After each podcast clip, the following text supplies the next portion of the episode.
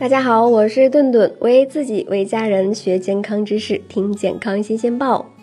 前几天呀，顿顿去这个市场去挑选草莓呀，总是在那一堆草莓里能看到这个几颗奇形怪状的大草莓，就像连体草莓。的确呀，现在的草莓就算不是畸形，那个头比起以前呀也是越来越大了。那这究竟是怎么回事呢？难道就真的如同我们所想的一样，是激素养起来的吗？那首先，我们先来看看这个草莓个头越来越大的这个问题。呃，其实草莓的品质本身来讲，就是分为大型果、中型果和小型果。对于不同品种的草莓来说呢，大小之间的差异也是非常大的。比如有一种叫做明晶草莓的，那那单果都快抵上一颗小鸡蛋了。所以说呢，草莓个头变大的问题呀，嗯，不用过多担心，更多的是这个咱们的研究人员所栽培出来的优良品种的结果。那培育优良品种的过程呀，不是说使用膨大剂来培养，而是采用大棚或者是小拱棚等一些保护来栽培，那避免了露天栽培难以控制温度的因素。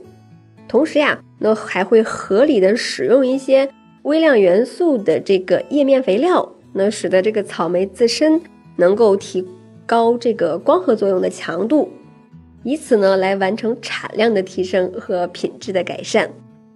那用膨大剂来栽培草莓，并不会育出优良品种的主要原因是这个膨大剂啊本身会使这个果实变大的原理就是扩大。细胞的体积，就好比咱们吹气球，那用膨大剂吹大的这个草莓呀，表面很薄，其实是经不起这个磕碰的。那在运输的过程中呢，也是很容易就烂了。同时呢，用膨大剂以后的这个草莓呀，因为生长的很快嘛，那它营养肯定就是跟不上了，会导致这个草莓的口感大打折扣，会有那种松松垮垮的感觉。这种磕烂了、口感还不好的膨大剂草莓，又怎么能卖得出去呢？